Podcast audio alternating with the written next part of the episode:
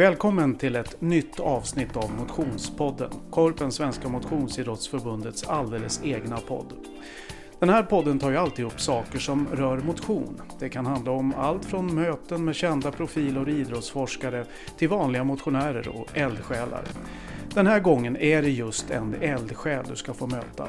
Per Höglund. Han brinner i alla ändar för korpidrottsföreningen Sävar IK Korpen.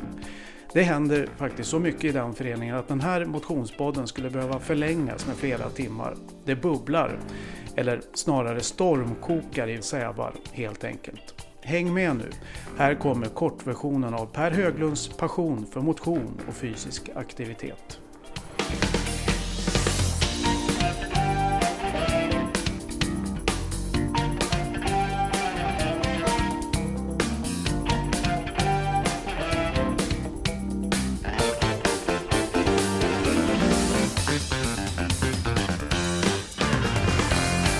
Jag heter Per Höglund och jag är uppvuxen i Norrlands inland men bor numera i Sävar. Eh, har fem barn eh, och eh, jag jobbar som psykolog på universitetet, undervisar, forskar men har tidigare jobbat som psykolog då i, kliniskt på, på BUP. Eh, jag har träffat dig nu i ungefär en timme lite drygt. Jag, jag har väl sällan, det är sällan man träffar en person som är alltså, så engagerad och så liksom som en, ja, vi brukar prata om eldsjälar. Vi befinner oss för övrigt just nu i klubbstugan, Sävar IKs mm. klubbstuga. Och du har visat runt här och jag hänger knappt med, det är så mycket som händer.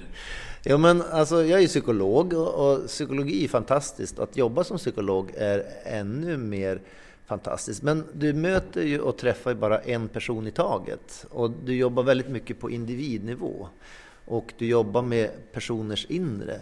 Eh, och eh, jag började känna ett tag att om man ska jobba med hälsa eller förebygga hälsa så det går inte bara att jobba på individnivå, liksom en och en.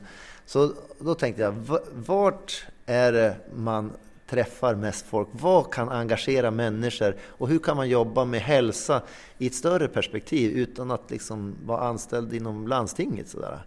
Ja, men då var det ju idrottsrörelsen såklart. Det är ju en av Sveriges största eh, liksom, frivilligorganisationer. Eh, så att jag sökte mig väldigt mycket till idrottsrörelsen och började som alla andra med att träna mina egna barn i fotboll och handboll och sådär och, och hängde med dem. Eh, men vår förening det är ju en traditionell liksom, idrottsförening med sektioner. Eh, det är fotboll som är störst förstås, handboll, innebandy, eh, gymnastik. Och det, det, som är när man är sektioner det är ju att man jobbar för sin idrott. Men jag såg ju att våran, våran målgrupp var ju väldigt mycket de som är från skolålder upp till högstadiet, där, liksom, där var vi riktigt duktiga alltså på att, att fånga upp personer. Vi hade många engagerade ledare, så det var inget fel på den verksamheten. Men vi tog också ett beslut eh, på ett strategiskt möte i föreningen att vi måste börja jobba med livslångt idrottande. För vad händer med de här unga vuxna? Vad händer med de som är eh, föräldrar eller pensionärer? Så att vi sa, vi, vi, vi satsar på livslångt idrottande. Men vi behöver ju skapa en, någon form av ja, organisation kring det här och då följer våra ögon på Korpen. Och Korpen har funnits här tidigare i Sävar som en väldigt driven och aktiv förening på 80-talet. Gjorde jättemycket tävlingar och så vidare. Och det var en liten maktkamp där mellan Sävar IK då, som var idrottsklubben eh, och, och, och Korpen. Då. Så att det blev eh, ganska tydligt att vi, vi, vi gör en ny lösning där vi tar in Korpen under Sävar IK. Och, eh, det kan man säga att Sävar är ett litet samhälle, det är ungefär drygt 3000 personer och 1500 av dem är med i Sävar IK. Så det är dumt liksom att starta en ny organisation med, med liksom allt vad det innebär istället för att gå, ta det under det här paraplyet där det finns en organisation, ett litet kansli, lite byggnader och, och lite arenor och annat som, som man kan jobba med. Och det vi har sett som fördel med det då, det är att vi lyckas ju dels fånga upp det vi kallar för en, en idrottskuvös, det vill säga personer som inte är aktiv i det vi kallar för träningsoverallsaktiviteten, eh, alltså handboll, fotboll, men som kanske är intresserad lite grann av skidåkning. Ja, men vi kör igång skidskola för vuxna. Eh, vem är på? Ja, sen finns det alltid folk som är intresserade av att vara ledare. Så det har aldrig varit något problem egentligen att få till eh, liksom, sådana som kan känna att ja, men jag kan ställa upp tio gånger och leda en grupp nybörjare i skidåkning. Och sen får vi igång liksom det. Men så att den här kuvösverksamheten har ju varit ett sätt för oss att få in eh, nya aktiviteter och framförallt att tillvarata ett engagemang som finns just nu. Och ett bra exempel där är väl just det här med discgolf som vi liksom tog på uppkast ungefär och byggde en niohålsbana förra sommaren. I år har vi då eh, med hjälp av eh, några timmer kunnat att kunna bygga en stor 18-hålsbana, fullstor 18-hålsbana. Eh, och där är ju liksom väldigt mycket, eh, kan man säga, den här ideella verksamheten som, som vi kanaliserar via den här sektionen. Då. Eh, för jag kan ingenting om discgolf, men det finns ju folk som kan och är engagerade. Så det handlar ju mycket om att ta tillvara på det där engagemanget, kanalisera det, skapa struktur kring det, finansiera det på olika sätt. Men jag brukar säga att egentligen, pengar är sällan ett problem inom idrottsrörelsen. Det, det, det är liksom inte pengarna som är, är problemet, utan problemet är oftast att hitta en bra idé som kan engagera de som inte redan är engagerade. För, för det tror jag är, det, det är liksom 10 000 kronors frågan för de flesta. Det är liksom hur når vi de som inte är aktiva idag? För det var ju min incitament för att liksom engagera mig var ju liksom hur, hur når vi de här som, som vi vill nå för att få en bättre hälsa? Och, och det blir ju oftast att vi predikar för de redan frälsta, liksom, de som redan rör sig. Så jag tror ju lite grann på det här äh, att, att eh, skapa olika nätverk där vi, ja men som nu i den här Korpen Challenge som vi har i Sävar, att vi kan börja tävla eh, m, eh, mellan olika gator till exempel. Så där, där använder vi det här konceptet within group, att vi är en grupp som utmanar andra som på så sätt då ha en positiv press att nu behöver vi faktiskt kanske engagera oss och jag skulle kanske känna som att jag vill bara sitta och, och kolla på TV men jag har ju lovat min granne att vi skulle ut och springa här så då, då, blir det ändå att jag byter om. Och det är den där typen av, vad ska man säga, positiv press som behövs för en beteendeförändring. För vi, gör, vi är ju vanedjur så vi gör ju oftast det vi brukar göra. Brukar jag gilla att se Aktuellt och TV på kvällen, då är det det jag gör. Men vänjer jag mig vid att ja, men, den här tiden då tar jag på mig ett träningsoverall och tar ut och eh, springer eller jag, jag går ut med, med, hunden på en lång promenad med, med en annan hundkompis. Då, då, då, blir det ju det vi gör. Så det här att bygga dels då bra rutiner, det är väl det ena. Och det andra det är att bygga arenor eller eh, så att säga, ställen där man kan utöva idrott som, som inte bara är tävlingsinriktad. Och, och där håller vi på då med dels som jag kan tycka discgolfen som vi ser dra vi, vi, kan ha barn som är åtta år som tävlar med halvproffs och pensionärer i samma tävling. Och det är ju väldigt fint med den typen av aktivitet där man liksom är fler som kan träffas. Men man, man, man, man kör på sin nivå eh, kan man säga. Och det andra som vi satsar på nu mycket det är ju de här rörelserika hinderbanorna eller äventyrsbanorna. Så att vi bygger en bana här då på Camp Eh, ja, på, på idrottsplatsen som är mer en hinderbana klassiskt. Och sen ska vi då bygga ut i skogen en, en mer fantasieggande äventyrsbana som vi kallar det för. Men det, det, är egentligen ganska klassiska grejer, typ eh, stockar som vi, som vi lägger ut där barn kan få balansera, eh, lianer som man kastar sig mellan träd, en, en spindelnät utav, utav eh, gjort utav Eh, plankor så att man kan liksom balansera och ta sig runt i spindelnätet. Så det är egentligen ganska enkla saker, eh, men jag tror att, att det premierar en ny typ av rörelse där, där vi helt enkelt får ut människor i fria luften. Utifrån, eh, vi ska nu prata om en psykologisk effekt av att man bor i Sävar. Det är 3000 som bor här som du sa. 1500 är med i Sävar IK och kanske lika många, nästan lika många kanske då är aktiva. Om man skulle överföra det till större städer så är det ju helt omöjligt att få hälften. Ja, ja. Men vad är, det, vad är, det, är det en sorts masspsykos som gör att man blir så pass aktiv på en, på, i Sävar till exempel? Nej, men det är så, vi hade en idé, den strategiska idén att, att, att vi vill... Eh, för, för det är så här att, att, att eh, eh, personer vill vara där det händer någonting. Eh, det, det, är liksom en grundidé. Och, och, vill man ha ett aktivt liv, då, då ser man vart, kan jag, vart ska vi flytta någonstans? Jo, men Sävar har vi läst om. De har vunnit massa priser. Eh, idrottsföreningen verkar aktiv. Ja, men det finns en skola, det finns en affär där.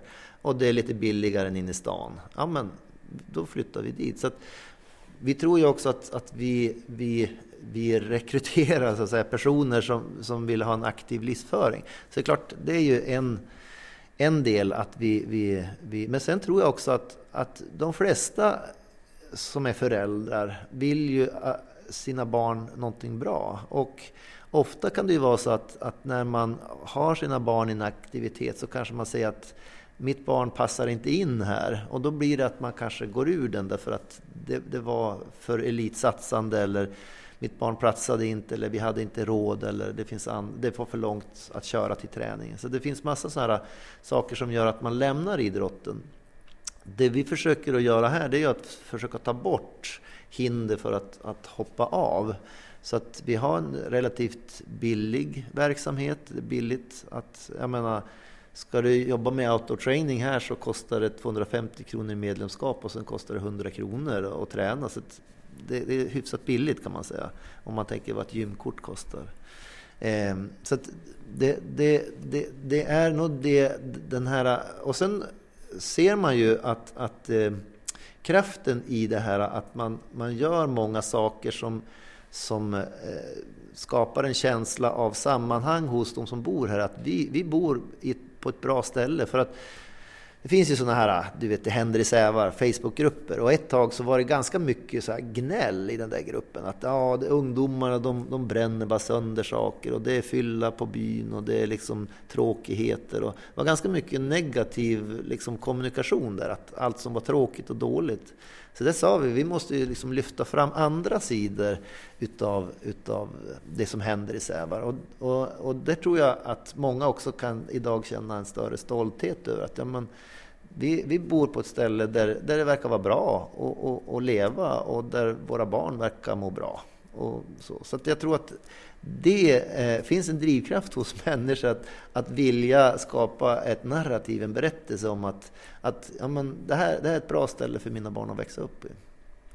Om man tittar på Sävar ligger då eh, en och en halv mil nordost om Umeå. Eh, som man, i alla fall jag har hört så väldigt mycket om avfolkningsbygder eh, där det bara blir de äldre kvar. Ehm, men i Sävar så är det faktiskt eh, så att det ökar hela tiden. Ja. Vad beror det på tror du? Ja, men dels är ju Umeå är ju en tillväxtort. Eh, och nu kommer ju Skellefteå med den här som ligger då 12 mil bort här, är ju, bygger den här Northvolt-fabriken som kräver liksom jättemycket eh, inflyttning. Eh, så att Norrland har ju blivit, eh, har ju fått ett lyft kan man säga. Men Umeå har ju vuxit jättemycket och har ju vuxit om Sundsvall som den största Norrlandsstaden. Så att universitetet och, och sjukhuset och, och, innovativa företag driver ju väldigt mycket utvecklingen här. Och Sävar har ju gått från att ha varit liksom en, en, en, en jordbruksby till att vara ett... Ja, men det tar en kvart för mig till exempel att ta mig från min dörr till mitt jobb på universitetet. Så det är ju...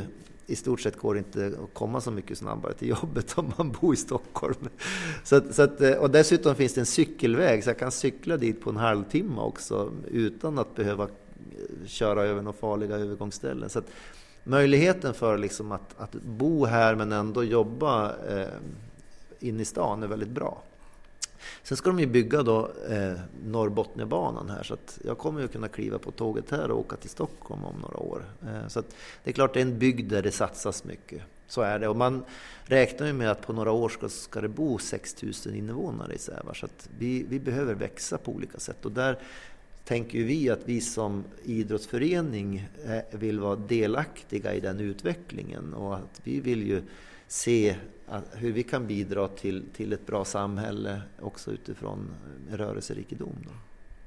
Tidigare så sa du att eh, det är inte svårt att hitta ledare här i Sävar. Eh, det här är någonting som andra förmodligen dräglar av avundsjuka över.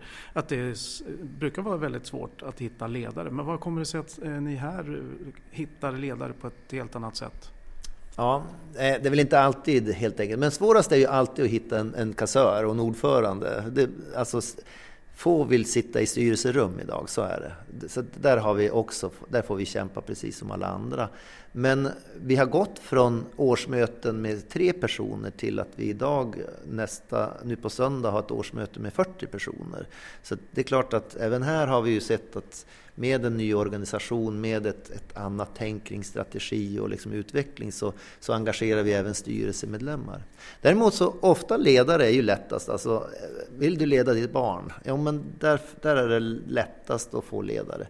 Men vi har också sett i de aktiviteter vi har haft, där man inte så att säga har sitt barn, så har vi ändå kunnat rekrytera ledare som ja, men, tycker det är kul att röra på sig och inspirera andra människor. Och sen är det ju Ofta kan det vara ganska enkelt. Vi är några kompisar som gillar att röra på oss. Vi gör det här till en korpaktivitet, så det behöver inte vara svårare än så. så det beror också på vart man lägger liksom nivån för det. Är det liksom att jag ska träna för att springa ett maraton kanske du vill ha en, en proffsperson. Men vill du bara att jag vill hitta motivation för att röra mig mer och kanske röra mig tillsammans med andra för att öka ja, men, eh, sannolikheten att jag springer, ja, men då behöver det inte vara så märkvärdigt faktiskt. Och där tror jag det här om man tänker motivation så, så, finns det olika typer av motivation. Dels finns det den här inre motivationen som oftast är det viktigaste.